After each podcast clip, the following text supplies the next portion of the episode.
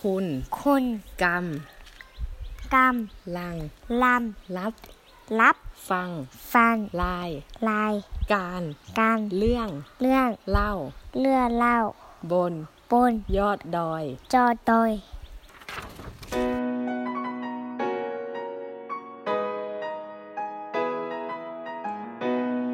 สวัสดีท่านผู้ฟังทาง Infinity Podcast นะครับ ขอต้อนรับเข้าสู่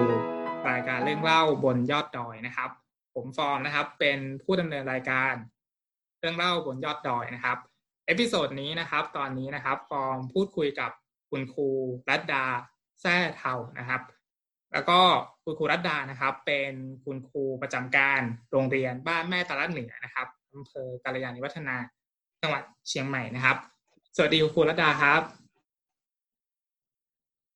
ค่ะ สวัสดีค่ะครับสวัสดีครับเอ่อ ก่อนอื่นนะครับ ก่อนที่เราจะมาพูดคุยถึงประเด็นคำถามนะครับ ที่ฟอร์มเตรียมมาถามคุณครูรัตดานะครับอยากให้คุณครูรัตดานะครับ เล่าถึงบริบทโรงเรียนบ้านแม่ตาละเหนือนะครับ ให้คุณผู้ฟังได้รับฟังนะครับ ว่าโรงเรียนแม่ตาละเหนือนะครับ มีนักเรียนกี่คนนะครับ เป็นนักเรียนกลุ่มชาติพันธุ์อะไรบ้างนะครับค่ะตอนก่อนหนึ่งก็ขอแนะนำตัวเองนิดนึงนะคะชื่อครู รัตดานะคะแจ้เท่านะคะ เป็นครูโรงเรียนบ้านแม่ตะละเหนือนะคะ โรงเรียนบ้านแม่ตะละเหนือออยู่อำเภอกาลยาณิวัฒนาจังหวัดเชียงใหม่นะคะ บางคนอาจจะยังไม่คุ้นกับอำเภอนี้เท่าไหร่ เพราะว่าเพิ่งตั้งมาไม่กี่ปีนะคะโรงเรียนแม่ตะละเหนือเป็นโรงเรียนขนาดเล็กนะคะ มีนักเรียน ปีการศึกษานี้มีนักเรียนอยู่ 42 คนนะคะ เป็นชาติพันธุ์กะเหรี่ยงทั้งหมด 100%นะคะ แล้วโรงเรียนบ้านแม่ตะละเหนือเนี่ยเราจะมีทั้งนักเรียนที่อยู่ในหมู่บ้าน แล้วก็มีนักเรียนที่มาจากหมู่บ้านอื่นนะคะนักเรียนที่มาจากหมู่บ้านอื่นเนี่ยเราให้มานอนที่โรงเรียนเลยนะคะพูดก็คือโรงเรียนมีนักเรียนพักนอนนะคะ มีนักเรียนพักนอนค่อนข้างเยอะนะคะเอ่อเยอะกว่านักเรียนที่อยู่ในหมู่บ้าน เพราะว่านักเรียนที่มานอนเนี่ยเป็นมาจากสองหมู่บ้านนะคะ ก็คือบ้านนาโนแล้วก็บ้านแม่ตะละกลางซึ่งอยู่ห่างจากโรงเรียนประมาณสี่กิโลถึงห้ากิโลเนี้ยค่ะ ครับ นี่คือบริบทโรงเรียนนะครับบ้านแม่ตาละเหนือนะครับค่ะมีนักเรียนทั้งหมด42คนนะครับ เปิดทำการตั้งแต่ชั้นอนุบาลถึงป .6 นะครับ ทีนี้ครับอยากถามค่ะคุณครูรัตดานะครับ ว่าทางโรงเรียนนะครับ หรือว่าตัวคุณครูรัตดาเนี่ยครับ รู้จักโครงการครูอาสาเกื้อฝันเด็กได้อย่างไรครับอืมเอ่อเราไม่ได้รู้จักเอ่อเกื้อฝันเด็กนะคะ เราไม่ได้รู้จักมูลนิธิเกื้อฝัน แต่ว่าเอ่อเรามีโรงเรียนที่อยู่ใกล้ ๆ กับโรงเรียนของเราก็คือโรงเรียนห้วยปูนะคะ ซึ่งครับโรงเรียนห้วยปู ถ้าจำไม่ผิดก็คือเขาได้รับครูอาสามาตั้งแต่รุ่นแรก ๆเลยนะคะ แล้วครับทำให้เรารู้สึกว่า เอ๊ะเราก็เป็นโรงเรียนเล็ก ๆ เหมือนเขา แต่การมีอาสาสมัครมาช่วยสอนโรงเรียนเขาเนี่ยอ่าจะช่วยลดพลังงานของครู แล้วก็ให้นักเรียนเนี่ยได้เรียนรู้อะไรใหม่ ๆ นะคะ เราก็เลยไปสอบถามข้อมูลจากโรงเรียนเขาว่าเนี่ยเราอยากได้ครูอาสาเราต้องทำยังไงนะคะครับ เขาก็แนะนำมาว่าครูอาสาเนี่ยเขามาจากมูลนิธิเกื้อฝันเด็ก อันดับแรกเลยถ้าเราอยากได้ครูอาสาเนี่ยเราต้องไปติดต่อกับมูลนิธิก่อนเนี่ยค่ะก็เลยอ่าตอนนั้นโชคดีนะคะที่อ่าครูธุรการค่ะครูธุรการของอ่าที่นี่จะหนึ่งคนจะทำงานหลาย ๆ โรงเรียนนะคะ ครูธุรการของเราก็ทำงานให้โรงเรียนห้วยปู แล้วทำงานให้โรงเรียนแม่ตะละเหนือด้วยนะคะ รูธุรการก็ดำเนินเรื่องให้ เพราะว่าเขามีข้อมูลของโรงเรียนห้วยปูมาด้วย จากนั้นก็อ่าตอนนั้นทางมูลนิธิเกื้อฝันเด็กนะคะ เขาได้จัดกิจกรรมเป็นกิจกรรม Ethic Learning ค่ะ ก็ครับเขาก็ประชาสัมพันธ์มา แล้วก็เลยไปเข้าร่วม พอไปเข้าร่วมแล้วก็อ่าบอกนะคะ ซึ่งตัวครูเองนะคะ ก็เป็นคนไปเข้าร่วมกับอ่ากิจกรรม Active Learning นะคะ ก็อ่า บอกกับมูลนิธิว่าเนี่ยความจริงเป้าหมายที่มาที่นี่คืออยากได้ครูอาสาครับแล้วหลังจากนั้นอ่าทางพี่ๆที่มูลนิธิเขาก็ดำเนินเรื่องให้ เขาก็ติดต่อมาเรื่อยๆ นะคะ ว่าโรงบริบทของโรงเรียนเป็นยังไง แล้วทำไมเราถึงอยากได้เนี่ยค่ะ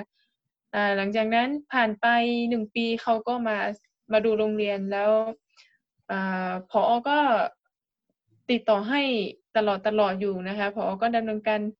ติดต่อมาเรื่อยๆ จนมาปีที่แล้วนะคะเราก็ได้ทางมูลนิธิก็ได้ส่งครูอาสามาช่วยเหลือโรงเรียนของเราค่ะ อืมครับ ก็คือว่ามีการทำงานกับมูลนิธิก็คือคุณครูรัตดาเนี่ยครับ ได้เข้าไปในกระบวนการ active learning ที่ทางมูลนิธิเขาได้จัดเตรียมไว้ให้ใช่ไหมครับ เพราะฉะนั้นก็ค่ะมีคุณครูอาสาเข้าไปร่วมทำงานกับทางโรงเรียนบ้านแม้ตาลักเหนือนี่มากี่รุ่นแล้วครับ เอ่อ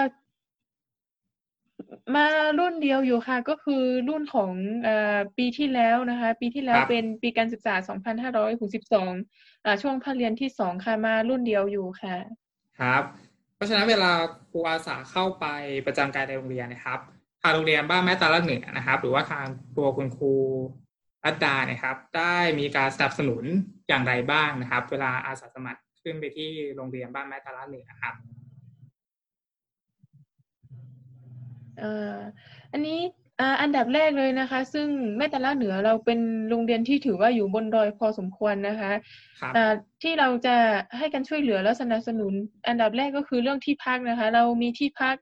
อ่าให้กับอาสาสมัครนะคะอ่าแล้วก็เรื่องที่สองก็คือเรื่องการเดินทาง โรงเรียนบ้านแม่ตะละเหนือเนี่ยไม่ได้อยู่ติดกับถนนหลวงนะคะ เราจะมีทางแยกอ่าเล็กๆเข้ามาในหมู่บ้านอีก ครั้งอีกทีนึง มันทำให้การเดินทางไม่สะดวกนะคะ เพราะฉะนั้นเนี่ยเรื่องการเดินทางโรงเรียนจะช่วยเหลือแล้วก็สนับสนุนทั้งหมดอย่างเช่นอ่าถ้ามีธุระต้องไปในเมืองแบบนี้ค่ะทางโรงเรียนก็จะอ่าหาส่งครูผู้ชายในโรงเรียนเขาก็จะส่งไปทำธุระเลยนี่ค่ะแล้วก็มีถึงเรื่องอาหารการกินนะคะอ่าที่แม่ตะละเหนือไม่มีร้านอาหารตามสั่งนะคะ เราต้องครับอ่าสั่ง สั่งมาจากในเมืองแล้วก็สั่งมาเป็นอาทิตย์เป็นสัปดาห์นะคะ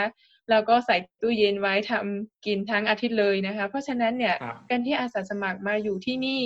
เอ่อเรื่องอาหารการกินจะค่อนข้างลำบากนิดนึง แต่ว่าเราก็อ่าสนับสนุนให้เต็มที่นะคะ แล้วก็มีให้กินทุกมื้อนะคะ บอกว่ามีให้กินทุกมื้อแต่อาจจะถ้าหากินเองอาจจะลำบากนิดนึงค่ะ ครับ แล้วในในส่วนการเรียนการสอนครับแล้วในเรื่องของในเรื่องของการเรียนการสอนก็ทางโรงเรียนนะคะ ก็จะมีงบประมาณให้นิดนึงสำหรับคณะครูทุกท่านรวมถึงครูอาสาด้วยนะคะสำหรับซื้ออุปกรณ์หรือว่าสื่อต่างๆ ที่ใช้ในการเรียนการสอนนะคะ นอกจากนี้เราก็จะมีครูพี่เลี้ยงนะคะ เวลาครูอาสามานะคะ เราจะมีครูพี่เลี้ยงสำหรับครูอาสาอยู่แล้วนะคะ ก็จะช่วยในการ ดูเรื่องออกแบบการเรียนการสอนนะคะ ก่อนที่ครูอาสาจะมาครูอาสากับครูพี่เลี้ยงได้มีการวางแผนไว้ล่วงหน้านะคะ เพราะฉะนั้นเนี่ยอตอนที่มาอยู่โรงเรียนปุ๊บเราก็จะช่วยดูในกิจกรรมที่ครูอาสาจะใช้กับเด็กนะคะ ว่ากิจกรรมเหล่านี้มันเด็กเราทำได้ไหมบางครั้งกิจบางกิจกรรมเนี่ย เราจะมองว่า เอ๊ะมันเด็กเราทำไม่ได้หรือเปล่าด้วยอ บริบทของโรงเรียนอะไรเนี้ยค่ะ เราก็จะช่วยครับเหลือในส่วนของตรงนี้ค่ะ อืมครับ มีส่วนไหนเพิ่มเติมอีกไหมครับ ในการสนับสนุนโรงเรียนเอ่อในการสนับสนุนของโรงเรียนมีอีกเอ่อเรื่องเกี่ยวกับชาวบ้านค่ะ เพราะว่าครับเอ่อการที่ครูอาสามาอยู่ที่นี่เนี่ยเอ่อ ไม่ใช่ว่าคณะครูหรือว่าโรงเรียนเท่านั้นนะคะ ที่รู้สึกว่ามีอะไรใหม่ ๆ ให้เราเรียนรู้นะคะ แต่ชาวบ้านก็ตื่นเต้นกับครูอาสาเหมือนกันค่ะเพราะว่าเขาถือว่าครูอาสาเนี่ยเป็นคนที่มาจากข้างนอกแล้วมีอะไรให้เขาเรียนรู้ได้หลาย ๆ อย่างค่ะซึ่งชาวบางบางคนชาวบ้านก็ถามหานะคะ อย่างครูอาสาที่ผ่านมาเนี่ยค่ะ ชาวบ้านก็ยังถามหาอยู่ว่าเอ๊ะทำไมครูเขามาอยู่แป๊บเดียวเนี่ยค่ะ ครับ นะครับ ทีนี้ครับอยากชวนครูรัตานะครับ คุยเพื่อเป็นข้อเสนอแนะนะครับ ว่าสำหรับครูอาสานะครับ รุ่นที่สิบเอ็ดนะครับ ที่ตอนนี้กำลังเปิดรับสมัครอยู่นะครับ ก็เดี๋ยวเสร็จสิ้นกระบวนการแล้วเนี่ยเขาก็จะขึ้นไปปฏิบัติหน้าที่เป็นคุณครูอาสาอยู่ที่โรงเรียนบ้านแม่ตาลัดเหนือนะครับ ก็เลยอยากจะฝากนะครับ คุณครูรัตดาช่วยแนะนำนะครับ หรือว่ามีข้อเสนอแนะอะไรบ้างนะครับสำหรับครูอาสาที่ กำลังจะขึ้นไปปฏิบัติหน้าที่เป็นครูอาสาครับสำหรับข้อแนะนำนะคะ ก็ความจริงตัวครูเองก็เป็นคนที่อยู่บนดอย เรามักจะมองว่ามันเป็นเรื่องธรรมดานะคะ ที่มีคนมาสอนนะคะแต่ในความเป็นจริงที่เราเจอวันนี้ตอนที่มีครูอาสาเข้ามา มันไม่ใช่ ความปกตินะคะ มันเป็นเป็นอะไรใหม่ ๆ ที่นักเรียนได้เจอนะคะ อาจจะเป็นเพราะว่าด้วยความที่เราเราก็เป็นคนชนเผ่าเป็นคนบนดอยเราจึงรู้สึกไป ว่าเอ๊ะการที่มีใครมาก็เป็นเรื่องปกติของเรา แต่ที่นี่ไม่ใช่นะคะ ที่นี่ครูอาสาเนี่ยมาแล้วเหมือนกับว่าครูอาสาเป็นคนใหม่ ๆ ที่มา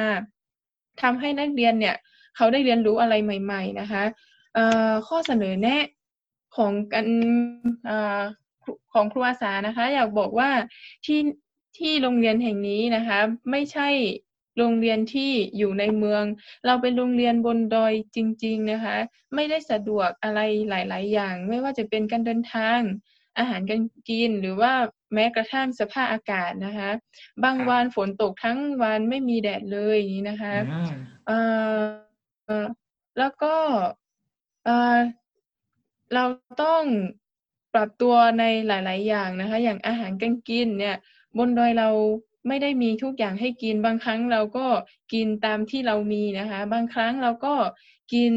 ผักของชาวบ้านที่มีนะคะแล้วก็เรื่องเกี่ยวกับวัฒนธรรม เราก็ต้องปรับตัวค่อนข้างเยอะนะคะ เพราะว่าคนบนดอยเขามีวัฒนธรรมที่เราไม่ได้ไม่ได้ถือว่าเยอะนะคะ เพราะว่ามองว่าทุกคน คนทุกชนชาติเขาก็มีวัฒนธรรมของตัวเอง แต่เป็นวัฒนธรรมที่เราไม่รู้เราไม่รู้นะคะ เพราะฉะนั้นเนี่ยอะไรที่เอ่อเป็นวัฒนธรรมที่เขาเอ่อปฏิบัติตามตามกันมาตั้งแต่สมัยก่อนเนี่ยค่ะเราอาจจะไม่รู้ เพราะฉะนั้นตรงนี้ต้องปรับตัวค่อนข้างเยอะ แม้กระทั่งการพูดกันจาการใช้คำพูด หรือว่าอ่าการกระทำเนี่ยค่ะแม้แต่การพูดคุยกับคนอย่าง อ่าถ้าเราเป็นเด็กเนี่ยค่ะเราจะพูดกับครับอ่าผู้นำพิธีเราจะพูดกับผู้นำหมู่บ้านอะไรพวกนี้นะคะ ซึ่งมีค่อนข้างเยอะนะคะ แต่ตรงนี้มองว่าไม่ไม่ใช่ปัญหาเท่าไหร่ ถ้าอาสาสมัครมาอยู่ทั้งคณะครูแล้วก็อ่านักเรียนจะสอนไปไปภายในตัวด้วยนะคะเอ่อเรื่องปรับเรื่องการทำงาน อันนี้จากประสบการณ์ที่ผ่านมานะคะ มองว่าครูอาสาเนี่ยมีทั้งข้อดีแล้วก็ข้อเสียด้วย ครูอาสาเนี่ยไม่ได้ผูกขาดกับโรงเรียน ไม่ได้มีสัญญาอะไรกับโรงเรียนนะคะ เพราะฉะนั้นเนี่ยครูอาสามาสอนก็ถือว่าได้ประโยชน์กับโรงเรียนมาก ๆ โรงเรียนได้ประโยชน์หลาย ๆ อย่างจากตัวครูอาสานะคะมีข้อดีคือครูอาสาเนี่ยไม่ต้อง ปฏิบัติตามทุกอย่างที่กระทรวงเขากำหนดมา ครูอาสาไม่จำเป็นต้องมีแผนการสอนให้ถูกระเบียบ ครูอาสาไม่จำเป็นต้องสอนตามหนังสือ ครูอาสาไม่จำเป็นต้องแต่งตัวให้เรียบร้อยเนียบทุกอย่างเหมือนครูเนี่ยค่ะแต่อันนี้คือข้อดีของครูอาสา มันทำให้ครูอาสาได้สอนเต็มที่ค่ะเพราะว่าเขาตั้งเป้าหมายในเรื่องที่เขา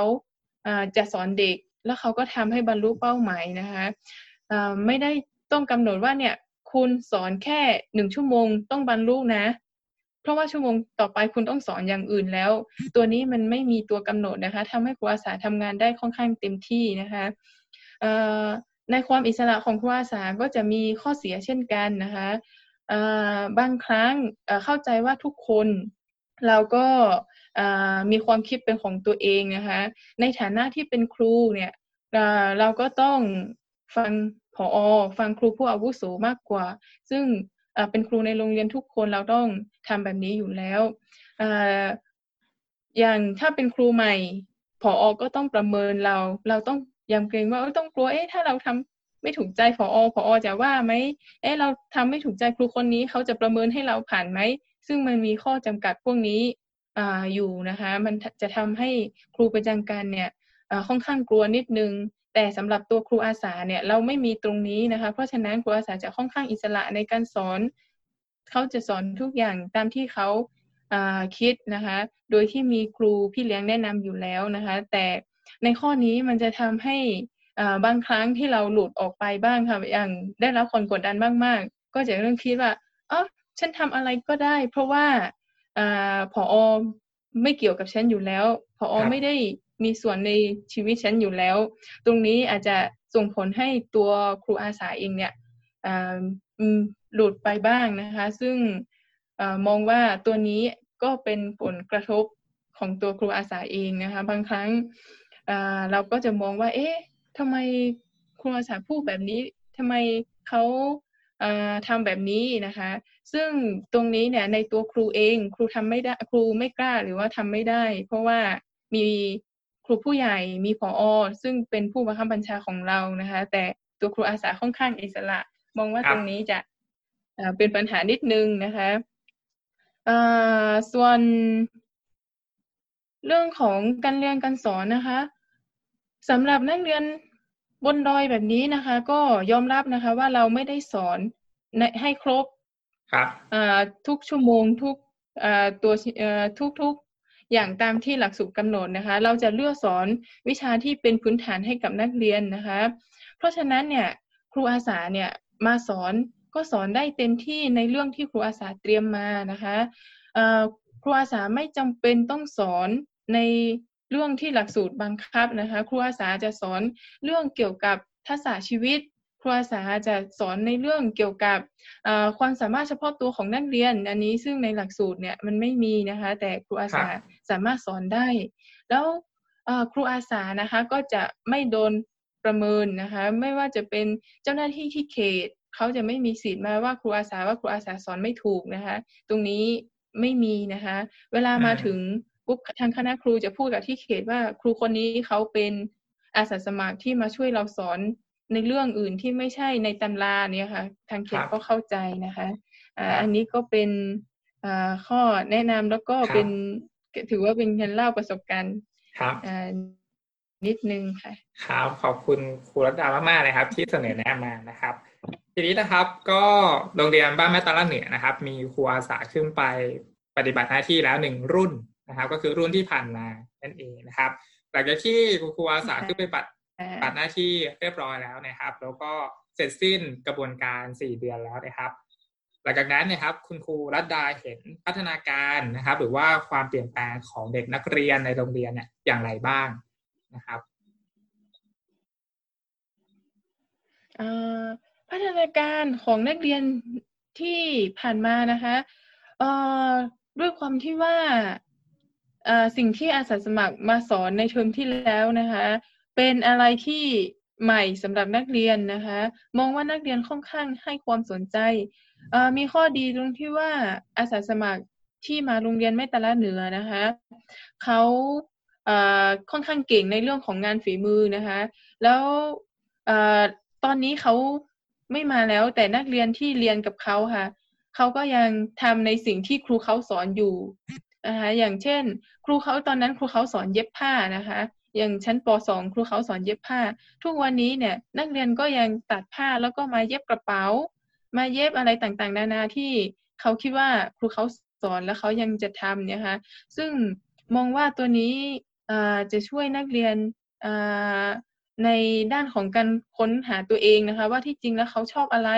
เขาไม่จำเป็นต้องอ่านหนังสือตลอดไหมเขานั่งเย็บผ้าเขาแล้วเขามีความสุขเนี่ยค่ะแล้วก็มีผู้ปกครองนะคะ ก็มาบอก เอ๊ะทำไมเนี่ย รู้ไหมว่าลูกเขาเนี่ย ตั้งแต่เรียนกับครูอาสานะ ไปถึงบ้านที่ตากผ้ามาเย็บเองอะไรพวกนี้นะคะ ซึ่งมองว่าตรงนี้เนี่ยนักหลังจากที่เรามีครูอาสามาทำให้นักเรียนเนี่ยได้เรียนรู้อะไรใหม่ ๆ แล้วก็เขาไม่ได้แค่เรียนรู้นะคะหลังจากที่ครูอาสาไปแล้วเขายังต่อยอดตรงนั้นด้วยการไปทำด้วยตัวของเขาเองนะคะ ส่วนในเรื่องของเนื้อหาวิชานะคะพวกเห็นว่าครูอาสาเนี่ยเขามีวิธีการ คิดเลขใหม่ ๆ มาให้นักเรียนนะคะทำให้นักเรียนเนี่ยมีวิธีคิดหลากหลายมากขึ้น ปกติเราจะสอนปุ๊บแล้วก็ให้นักเรียนทุกคนทำตามวิธีนี้ แต่นักเรียนจะเริ่มพูดว่าเอ๊ะ แต่ครูอาสาสอนให้คิดแบบนี้ก็ได้นะเนี่ยค่ะ ซึ่งมองว่าทำให้นักเรียนมีความคิดที่หลากหลายมากขึ้นนะคะ ครับ อืมครับ ทีนี้ครับคำถามสุดท้ายนะครับ ที่อยากจะ ถามคุณครูรัตดานะครับ ก็คือคุณครูรัตดามีอะไรอยากจะบอกนะครับโคคาครัวสาเพื่อฝันเด็กนะครับ หรือว่ามีอะไรอยากจะบอกกับบุคคลทั่วไปนะครับ ที่ตอนนี้อาจจะมาฟังรายการนี้นะครับ แล้วก็กำลังลังเลอยู่นะครับ ว่า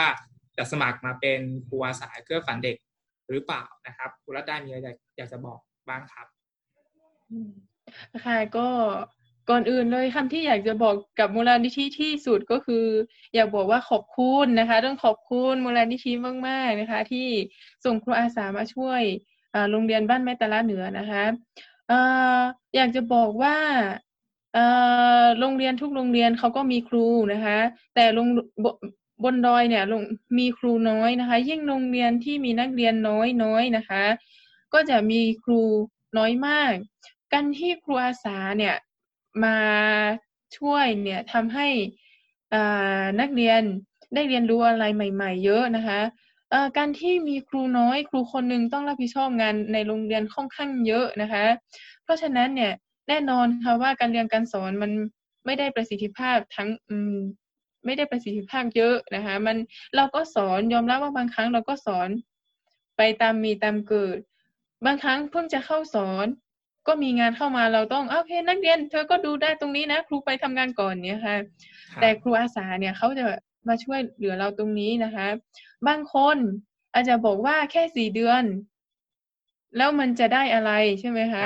ครูสอนทั้งชีวิตไม่ได้อะไรเลย แต่อยากจะบอกว่าครูอาสาก็คือครูอาสานะคะ คุณสอนแค่สี่เดือน แต่ว่าสิ่งที่คุณสอนเนี่ยนักเรียนจะจำตลอดไป นักเรียนทุกคนจะตื่นเต้นกับครูใหม่เสมอนะคะ แต่พออยู่นานไปนานไป เราก็จะมีเรื่องราวที่เยอะขึ้น อาจจะนักเรียนอาจจะไม่ได้รู้สึกตื่นเต้น แต่การที่มาเป็นครูแค่สี่เดือนเนี่ย มองว่าเป็นระยะเวลาที่ไม่นานนะคะ แล้วยังไม่มีช่วงเวลาที่นักเรียนรู้สึกไม่ชอบครูเนี่ยค่ะมันเขายังรู้สึกว่าคนนี้คือครูใหม่แล้วเขาอยากเรียนกับครูใหม่ตลอดเวลา เชื่อว่าสิ่งที่ทำให้นักเรียนเรียนรู้ได้ก็คือนักเรียนสนใจและนักเรียนอยากเรียน แล้วก็เขามีความสุขกับการเรียนสิ่งนั้น แต่ครูอาสาคือสิ่งนั้นนะคะ ครูอาสาคือสิ่งที่เขาเรียนแล้วเขามีความสุข ครูอาสาคือสิ่งใหม่ ๆ ของเขานะคะ การที่ครูอาสามาสอนเพียงระยะเวลาสั้นๆสี่เดือนเนี่ย มันทำให้นักเรียนได้ความรู้มากมายจริง ๆ ค่ะ ครับ นะครับ ก็สำหรับ episode นี้นะครับ ขอบคุณคุณครูลัดดามากๆนะครับ ที่มาให้ข้อเสนอแนะนะครับ แล้วก็เล่าถึงที่มาที่ไปนะครับ ของโรงเรียนแม่ตะละเหนือนะครับ ว่าเข้ามาร่วมโครงการครูอาสาเครื่องฝันเด็กได้อย่างไรนะครับ แล้วก็ฝากถึงคุณผู้ฟังนะครับ ที่กดเข้ามาฟังรายการนี้นะครับ แล้วก็กำลังที่จะกรอกใบสมัครนะครับกำลังที่จะตัดสินใจนะครับ คุณครูลัดดาก็ได้แนะนำนะครับ ให้ท่านผู้ฟังได้รับฟังแล้วครับ สำหรับวันนี้นะครับ รายการเรื่องเล่าบนยอดดอยนะครับ episode นี้ต้องขอจบรายการไว้เพียงเท่านี้นะครับ ขอบคุณครูรัตดามากๆนะครับ สวัสดีครับขอบคุณค่ะ